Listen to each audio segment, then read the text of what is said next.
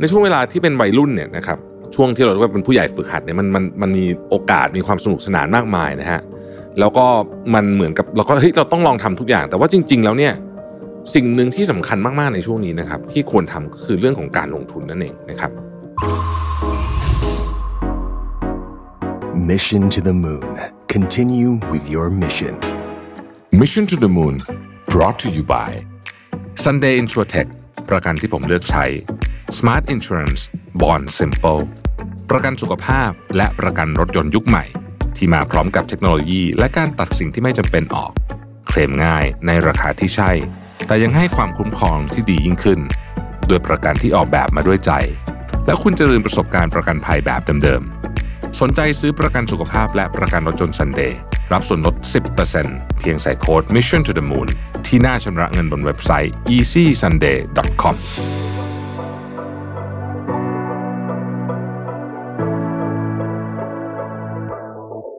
สวัสดีครับยินดีต้อนรับเข้าสู่ Mission to the Moon Podcast นะครับคุณอยู่กับโรเบิร์ตานุสาหะครับ วันนี้จะมาชวนคุยเรื่องในอดีตกันสักนิดหนึ่งนะครับ ไม่แน่ใจว่าทุกคนยังพอจำตัวเองตอนอายุ 20 ต้นๆได้ไหมสำหรับคนที่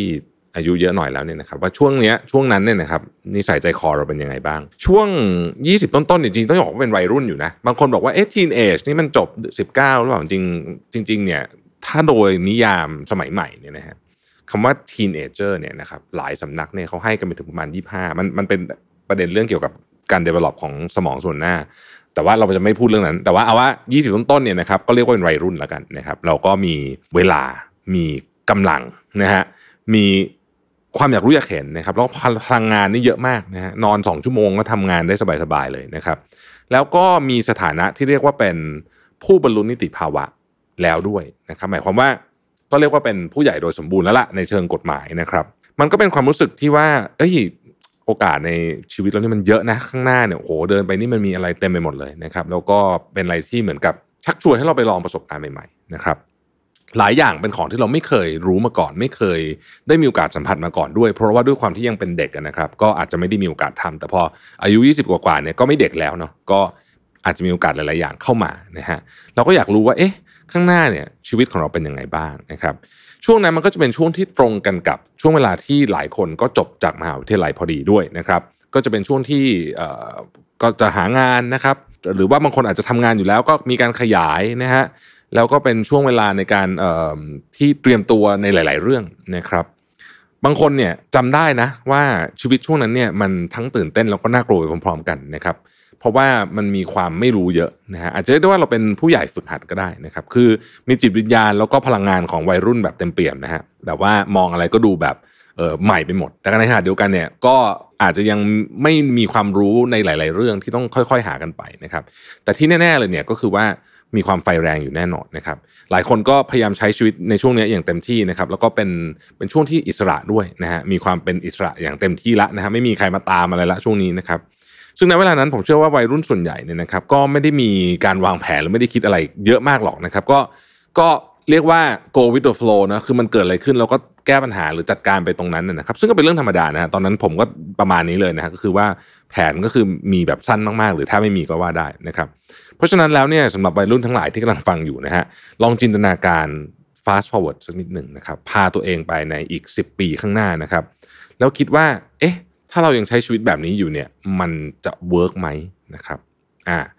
คือตัดภาพมานะฮะ forward ไปสักสิปี 15 ปีเนี่ยนะครับ ซึ่ง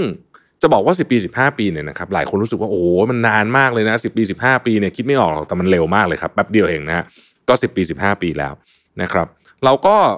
ไม่รู้หรอกว่าจะเป็นยังไง เราอาจจะประสบความสำเร็จก็ได้นะครับ มีหน้าที่การงานที่ดีนะฮะรวมถึงว่ามีทรัพย์สินเงินทองเยอะแยะแบบที่เราอยากมีนะครับ หรือว่า ชีวิตก็เป็นอย่างที่เราคิดไว้นะไม่ต้องกังวลอะไรนะครับ แต่ในความเป็นจริงแล้วเนี่ยนะฮะหลายหลายครั้งแล้วกัน เอาจากประสบการณ์ส่วนตัวที่ผมเห็นมาเนี่ยนะฮะมันไม่เป็นอย่างนั้นนะฮะมันไม่เป็นอย่างนั้นนะครับ แล้วก็ผู้ใหญ่หลายคนที่กำลังฟังอยู่ตอนนี้เมื่อนึกย้อนกลับไปถึงตัวเองตอนอายุ20กว่าเนี่ยจะเข้าใจคำพูดของผมเป็นอย่างดีเลยทีเดียวนะฮะว่าไม่ว่าภาพความฝันของเราตอนนั้นจะเป็นอะไรเนี่ยนะครับ คนจำนวนน้อยมากเลยที่จะมีชีวิตเหมือนภาพความฝันของตัวเองเด๊ะไม่ใช่บอกว่าไม่มีนะมี แต่ว่าไม่เยอะ นะครับ ส่วนใหญ่เนี่ยมันจะเป็นแบบนี้ครับ คือเข้าโลกการทำงานมาสักพักหนึ่งนะครับไม่ว่าจะเป็น 5 ปี 10 ปี 20 ปี เราก็จะเริ่มเผชิญอุปสรรคต่างๆ ที่เราไม่เคยคิดว่าเราจะต้องเจอมาก่อนนะครับ ไม่ว่าจะเป็นหน้าที่การงานที่ต้องแบกรับ ซึ่งตอนแรกๆ เราก็รู้สึกว่าเราก็แรงเยอะดีทำได้ไม่มีปัญหาแรงกดดันสู้ได้นะครับ แต่พอทำไปสักพักหนึ่งเนี่ยมันเกิดความเหนื่อยล้าบางทีเบิร์นเอาก็มีนะครับ หรือเรื่องภาระทางการเงินนะฮะภาระทางการเงินเนี่ยมันหลากหลายเนาะ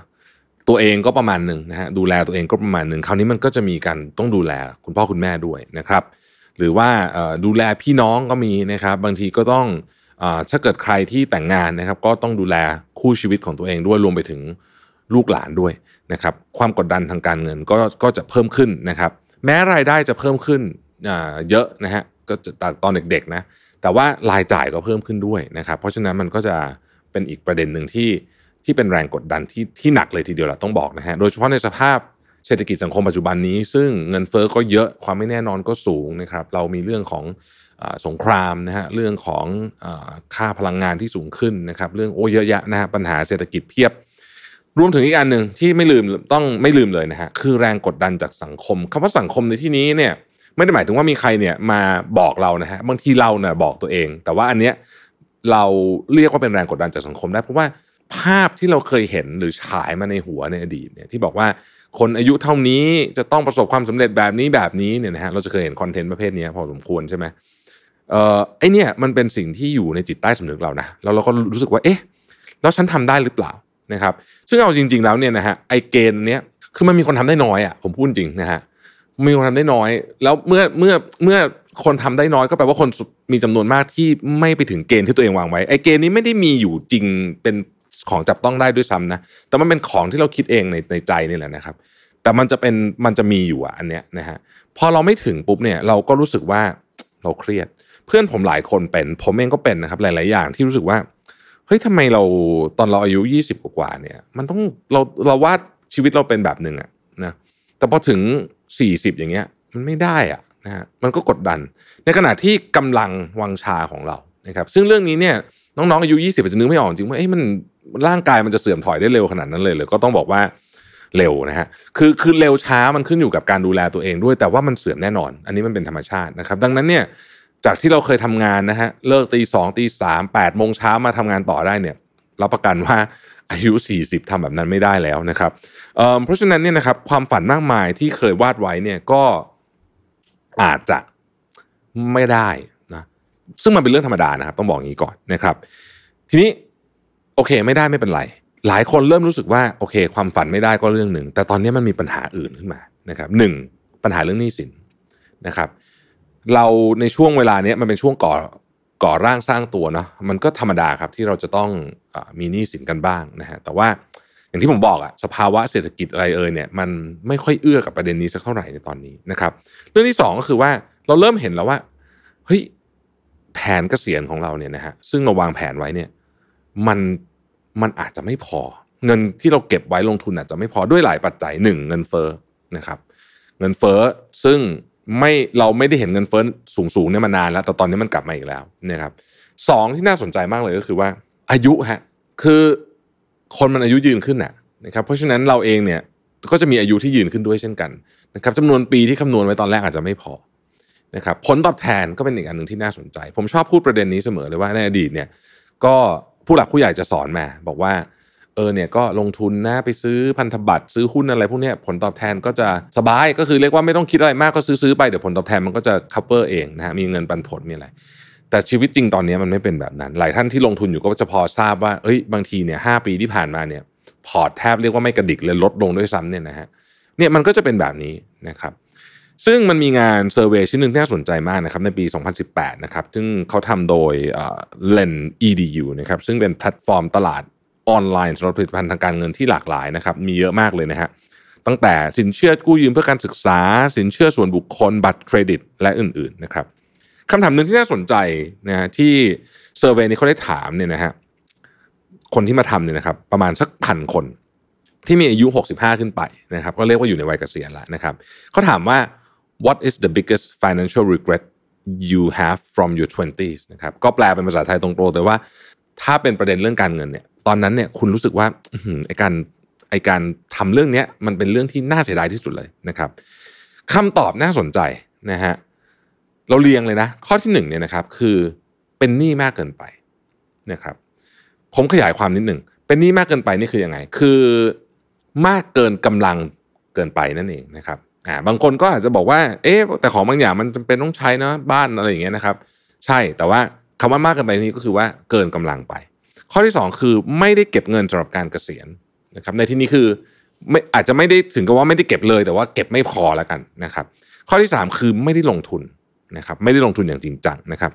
ซึ่งเป็นคำตอบที่ผมว่าน่าสนใจนะฮะแล้วชวนให้เราคิดด้วยว่า ในช่วงเวลาที่เป็นวัยรุ่นเนี่ยนะครับช่วงที่เราเรียกว่าเป็นผู้ใหญ่ฝึกหัดเนี่ยมันมันมันมี โอกาสมีความสนุกสนานมากมายนะฮะแล้วก็มันเหมือนกับเราก็เฮ้ยเราต้องลองทำทุกอย่าง แต่ว่าจริง ๆ แล้วเนี่ย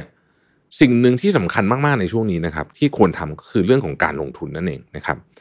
เพราะว่าการลงทุนเนี่ยยิ่งยาวเท่าไหร่เนี่ยโอกาสที่มันจะสำเร็จมีมากขึ้นเท่านั้นด้วยนะครับ แต่ผมเข้าใจนะว่าหนึ่งในเพนพอยต์ของวัยรุ่น first jobber เนี่ยคือเงินนะเพราะว่าเราเพิ่งเริ่มทำงานถูกไหมเพราะฉะนั้นเนี่ย คือรายจ่ายมันก็เยอะนะครับรายได้ก็จะยังไม่เยอะมากไอการจะมีเงินเก็บมาลงทุนท่ามกลางเศรษฐกิจพันผวนแบบนี้เนี่ยนะครับก็อาจจะเป็นเรื่องที่ลำบากนะฮะแล้วบางคนก็รู้สึกกลัวๆด้วยเพราะว่ารู้สึกว่าเอ๊ะลงทุนไปแล้วมันจะเจ๊งหรือเปล่า อยู่เฉยๆดีกว่าไหมนะครับ แต่การลงทุนในที่นี้เนี่ยมันไม่ได้เกี่ยวเรื่องการลงทุนเรื่องเงินอย่างเดียวนะอ่าประเด็นมันก็ต้องเป็นอย่างนี้ด้วยนะฮะคือไม่ใช่ว่าการลงทุนจะหมายถึงการเรื่องเงินอย่างเดียว เราสามารถลงทุนเวลาและความพยายามก็ได้นะครับคำถามคือว่า ทำไมช่วงเวลาหนุ่มสาวถึงเป็นช่วงเวลาที่เหมาะสมกับการลงทุนมากที่สุดนะครับหลายๆ คนเนี่ยอาจจะโฟกัสไปที่ค่าใช้จ่ายที่จำเป็นนะครับแล้วก็ค่าใช้จ่ายเพื่อความสุขต่างๆนะฮะเพื่อที่จะมีชีวิตที่ที่ที่สนุกสนานแบบที่เราคิดไว้เนี่ยนะครับ ซึ่งนั่นก็ไม่ใช่เรื่องผิดอะไรนะครับ ทุกคนก็มีสิทธิ์ตัดสินใจในเรื่องของเงินตาม แต่ที่คนจะเห็นสมควรนะครับ แต่ที่อยากจะแนะนำแล้วกันนะครับ ก็คือว่าก่อนเราจะนำไปใช้เงินกับอะไรก็ตามเนี่ย อยากให้จ่ายเงินตัวเองก่อน เราเรียกว่า pay yourself first นะครับคำว่าจ่ายเงินตัวเองแปลว่าอะไร หมายถึงว่าแบ่งเงินส่วนหนึ่งนะครับ เพื่อจ่ายสำหรับความมั่งคั่งของเราในอนาคตนั่นเองนะครับ ถ้าเราเริ่มแต่อายุยังน้อยเนี่ยนะครับ โอกาสมันก็จะเยอะขึ้นนะครับ ลงทุนอย่างที่บอกนะฮะเวลาเนี่ยความยาวของมันเนี่ยเป็นเรื่องที่สำคัญ ใครที่ติดตามนักลงทุนดังๆอย่างวอร์เรนบัฟเฟตในการพูดเรื่องนี้ตลอดนะฮะอีกเรื่องหนึ่งที่วอร์เรนบัฟเฟตต์พูดเหมือนกัน ก็คือการลงทุนที่ดีที่สุด คือการลงทุนในตัวเองนะครับ การลงทุนตัวเองเนี่ยนะครับมันอาจจะไม่ใช่การลงทุนเพื่อความมั่งคั่งในประเด็นของเรื่องเงินอย่างเดียว แต่เป็นการลงทุนเพื่อสร้างอนาคตที่ดีให้กับตัวเองนะครับ เราจะสามารถลงทุนอะไรได้บ้าง ถ้าไม่ใช่การลงทุนแบบซื้อหุ้นหรือกองทุนที่เราคิดอยู่นะครับ ข้อแรกเนี่ยคือลงทุนในความรู้และประสบการณ์ อันนี้เป็น self investment หรือการลงทุนตัวเองที่ชัดเจนนะฮะอันนี้ก็เป็นการลงทุนในเรื่องของความรู้นะครับ แล้วก็ต้องบอกว่ามันเป็นการลงทุนที่คุ้มค่านะ แล้วก็มีคุณค่าสูงนะครับ แล้วก็ทำได้ไม่ยากด้วยนะครับ อ่านหนังสือนะครับ ฟังพอดแคสต์ดีๆ หรืออะไรก็แล้วแต่เนี่ยนะครับ หรือไปเรียนอะไรก็แล้วแต่เนี่ยนะครับ มันอาจจะไม่ได้เป็นความรู้ที่แบบยิ่งใหญ่โอ้โห แบบแคลคูลัสอะไรแบบนี้ก็ได้นะฮะแต่สิ่งที่คุณเรียนรู้ในแต่ละวันทุกๆวันเนี่ยนะฮะมันก็ช่วยนะช่วยในการสร้างความมั่งคั่งหรือว่าชีวิตอนาคตที่ดีของคุณได้นะครับ อาจจะเป็นการลงทุน ในการศึกษาเรื่องภาษีนะฮะหลายคนเนี่ยบอกว่าภาษีนี่ไม่เคยสอนในมหาลัยเลยนะภาษีอย่างเงี้ยนะครับ หรือว่าลองทำในสิ่งที่คุณไม่เคยทำครับ มันก็เป็นการลงทุนแบบหนึ่งนะอาจจะลองเรียนเรียนดนตรีใหม่ไหมนะครับ หรือว่าลองลองไปหาประสบการณ์ใหม่ ๆ เรื่องเล็กๆพวกนี้เนี่ยนะครับ ในด้วยตัวมันเองอาจจะไม่ได้สลักสำคัญอะไร แต่เมื่อคุณเอาของพวกนี้มาประกบกันนะวันหนึ่งในอนาคตเนี่ยนะครับ มันอาจจะเป็นเรื่องที่มีความสำคัญกับชีวิตคุณขึ้นมาได้ นะครับ แต่ว่าจุดหลักของมันเลยคือว่าเราต้องคำนึงถึงการลงทุนในตัวเองอยู่เสมอๆจริงๆแล้วเป็นสิ่งที่ทำได้ทุกวันนะครับ ข้อที่สองครับลงทุนในสุขภาพกายนะครับ คืออย่างเงี้ยในช่วงเวลาที่เป็นวัยรุ่นวัยเด็กๆเนี่ยนะครับ คนจะไม่ค่อยนึกถึงเรื่องนี้ครับเพราะว่าตอนนั้นร่างกายมันดีมาก คุณจะทำอะไรก็ได้ คุณจะกินอะไรเท่าไหร่ก็ได้ ไม่มีปัญหานะครับ คุณจะนอนน้อยแค่ไหนก็ได้ไม่มีปัญหา แต่สิ่งหนึ่งที่หลายคนอาจจะไม่รู้ก็คือสิ่งที่คุณทำเหล่านั้นทั้งหมดเนี่ย มันจะมาเก็บ หนี้ทีหลังนะฮะในอีก 10 20 30 ปีต่อจากนั้นนะครับ ดังนั้นถ้าเกิดว่าเราดูแลสุขภาพซะตั้งแต่เรายังอายุน้อยๆเนี่ยนะครับ ก็ถือว่าเป็นการให้รางวัลตัวเองที่ดีมาก ผ่านไป 30 ปีตัวเราเองจะขอบคุณเราตอนนั้นมากที่ดูแลนะฮะร่างกายให้ดีทำยังไงบ้างโอ้ไม่มีอะไรเลยครับ มีอยู่ทุกคนรู้อยู่แล้วนะครับ ก็คือข้อที่1นะฮะออกกำลังกายเนาะออกกำลังกายเนี่ยเป็นเรื่องที่สำคัญมากจริงๆนะครับ เพราะว่ายุคนี้เนี่ยคือต้องเล่าอย่างนี้ก่อนว่าจริงๆอะคอนเซ็ปต์ของการออกกำลังกายเนี่ยนะ มันสำคัญเพราะอะไรรู้ไหมครับเพราะว่ายุคนี้เราอะอยู่เฉยๆเยอะในอดีตนะครับบรรพบุรุษของเราไม่เคยนั่งอยู่กับเก้าอี้เยอะนานขนาดนี้นะเพราะว่าทุกคนต้องออกไปทำงานออกไปเพาะปลูก ถ้าเป็นสมัยก่อนต้องออกไปล่าสัตว์ใช่ไหมครับแต่สมัยนี้เนี่ยเราใช้แรงกำลังกายเนี่ยน้อยมากนะฮะเพราะว่าเรานั่งอยู่แต่กับหน้าคอมพิวเตอร์เกือบทั้งวันนะเพราะฉะนั้นเนี่ยการออกกำลังกายจะเป็นเรื่องสำคัญนะครับ เอาที่สะดวกความ หนักหน่วงความอะไรพวกนี้ไม่ใช่ไม่ใช่ประเด็นหลักผมคิดว่าความสม่ำเสมอคือประเด็นสำคัญที่สุดนะครับอีกเรื่องนึงคืออาหารนะครับอาหารเนี่ยเป็นของที่เราเสพเข้าไปหรือว่ากินเข้าไปทุกวันเนี่ยนะเป็นประเด็นที่เกี่ยวข้องกับสุขภาพมากนะครับในตอนเด็กๆเนี่ยเราก็กินอาหารอะไรอร่อยๆ ได้เต็มที่แหละนะครับ แต่ก็อยากให้คำนึงถึงนิดนึงว่าเรามีความรู้เรื่องโภชนาการที่ ควรจะต้องศึกษาว่าอะไรดีหรือไม่ดีกับร่างกายของเราอย่างไงนะครับไอ้คำว่า you are what you eat เนี่ยยังคงใช้ได้เสมอนะจนถึงทุกวันนี้นะครับก็คือว่าคุณกินอะไรไปคุณก็เป็นอย่างนั้นนะฮะแล้วก็เหมือนกันครับ อาหารก็เป็นสิ่งที่ถ้าเกิดว่าคุณท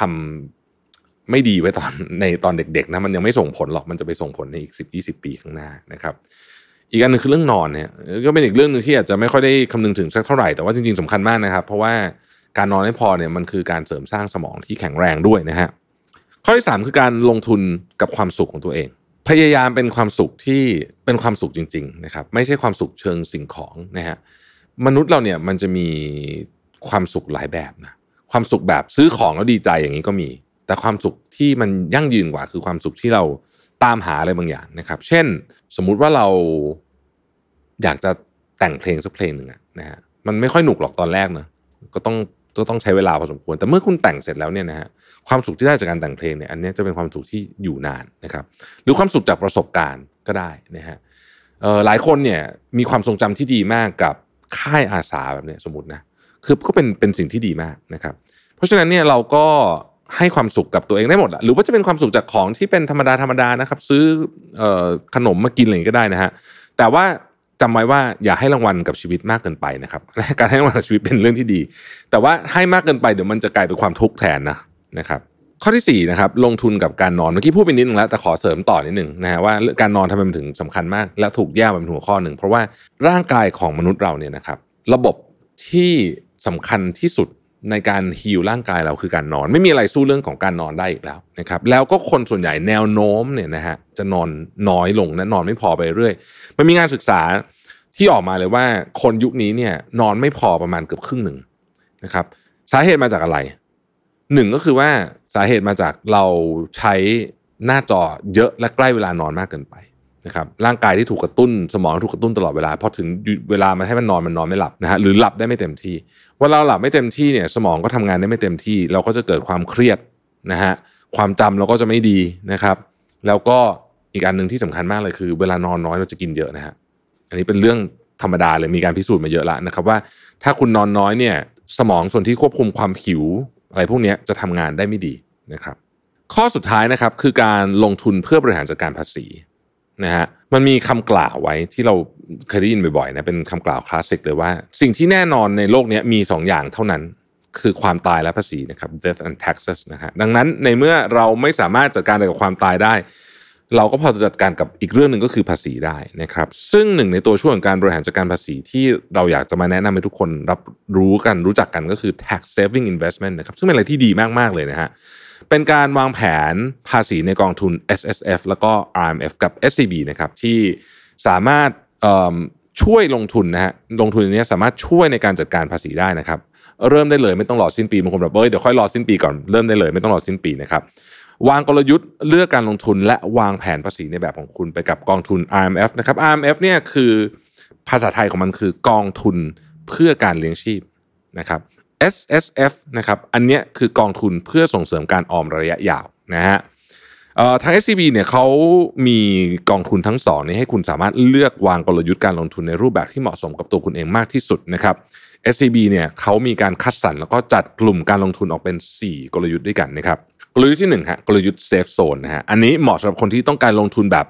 มั่นใจเลยนะฮะความเสี่ยงน้อยๆหน่อยนะครับเป็นแบบว่าเออไม่ชอบความเสี่ยงเยอะนะครับเดินเกมแบบระมัดระวังกับ RMF แล้วก็ SSF เนี่ยลงทุนแบบ safe safe นะฮะลดเสี่ยงเลี่ยงผันผวนนะครับ สองเป็นกลยุทธ์ global investment นะฮะอันนี้สำหรับคนที่ชอบสนใจแล้วก็อยากลงทุนในตลาดต่างประเทศนะฮะสร้างผลตอบแทนจากการลงทุนในหลายประเทศได้นะครับบางคนอาจจะบอกว่าเออประเทศนี้น่าสนใจนะครับไปลงทุนในอันนี้ได้นะครับสามก็คือกลยุทธ์ top seller นะฮะอันนี้เหมาะสำหรับคนที่ชอบติดตามข้อมูล ตัวไหนขายดีตัวไหนติดชาร์ตนู่นนี่นะฮะควรจะมีพกติดพอร์ตเอาไว้นะครับอันนี้ก็คนที่ชอบแนวนี้นะครับก็เหมาะกับ top seller นะครับ และสี่กลยุทธ์ trend seeker นะครับเหมาะกับคนที่ติดตามข่าวสารเป็นประจำนะครับเห็นกระแสนะฮะอยากจะเกาะกระแสผลตอบแทนระยะยาวด้วยเทรนด์ต่างๆ อันนี้ก็จะเหมาะนะครับนอกจากนี้ประมาณสิ้นเดือนตุลาคมนี้นะครับทาง SCB เนี่ยเขาก็จะเปิด feature ใหม่ซึ่งผมคิดว่าดีมากๆเลยนะครับ นั่นก็คือฟีเจอร์ที่มีชื่อว่าบริการ Easy Tax Planning Advisory นะฮะเป็นฟีเจอร์บนช่องทาง SCB Connect นะครับซึ่งลูกค้าสามารถเข้าไปแล้วก็ไป access เลยว่าเฮ้ยตัวเองต้องเสีย tax เท่าไหร่นะเสียภาษีเท่าไหร่นะครับ เอ่อแล้วก็เอ๊ะมันมีรายละเอียดเป็นยังไงบ้างนะครับ ซึ่งเป็นประโยชน์มากเลยสำหรับใครที่กำลังวางแผนภาษีอยู่นะครับ เพราะว่าเรื่องภาษีเนี่ยเวลามีคนมาทำให้เห็นชัดๆเนี่ยนะครับมันเข้าใจง่ายขึ้นเยอะมากเลยนะครับ และยิ่งไปกว่านั้นเนี่ยนอกจากจะช่วยวางกลยุทธ์แล้วเนี่ยนะครับก็ยังช่วยบริการคำนวณภาษีด้วยนะครับ แล้วเขามีโปรโมชั่น fund back สูงสุด 1,000 บาทนะครับสำหรับบริการ top fund ที่แนะนำว่ากองทุนไหนมาแรงอีกด้วยนะครับ ท้ายสุดนี้ผมต้องขอย้ำอีกครั้งนึงนะครับว่าทุกการลงทุนมีความเสี่ยง เพราะฉะนั้นหากใครที่สนใจอยากจะลงทุนแล้วก็ควรติดตามข่าวสารเป็นประจำรวมถึงศึกษาหาข้อมูลอย่างละเอียดถี่ถ้วนก่อนทำการลงทุนใด ๆ ด้วยนะครับ แล้วเราพบกันใหม่ใน episode ถัดไปนะครับ สวัสดีครับ Mission to the Moon. Continue with your mission. Mission to the Moon Presented by Sunday Insurtech ประกันที่ผมเลือกใช้ Smart Insurance Bond Simple ประกันสุขภาพและประกันรถยนต์ยุคใหม่ ที่มาพร้อมกับเทคโนโลยี และการตัดสิ่งที่ไม่จำเป็นออก เคลมง่ายในราคาที่ใช่ แต่ยังให้ความคุ้มครองที่ดียิ่งขึ้น ด้วยประกันที่ออกแบบมาด้วยใจ แล้วคุณจะลืมประสบการณ์ประกันภัยแบบเดิมๆสนใจซื้อประกันสุขภาพและประกันรถยนต์ Sunday รับส่วนลด 10%เพียงใส่โค้ด Mission to the Moon ที่หน้าชำระเงินบนเว็บไซต์ easysunday.com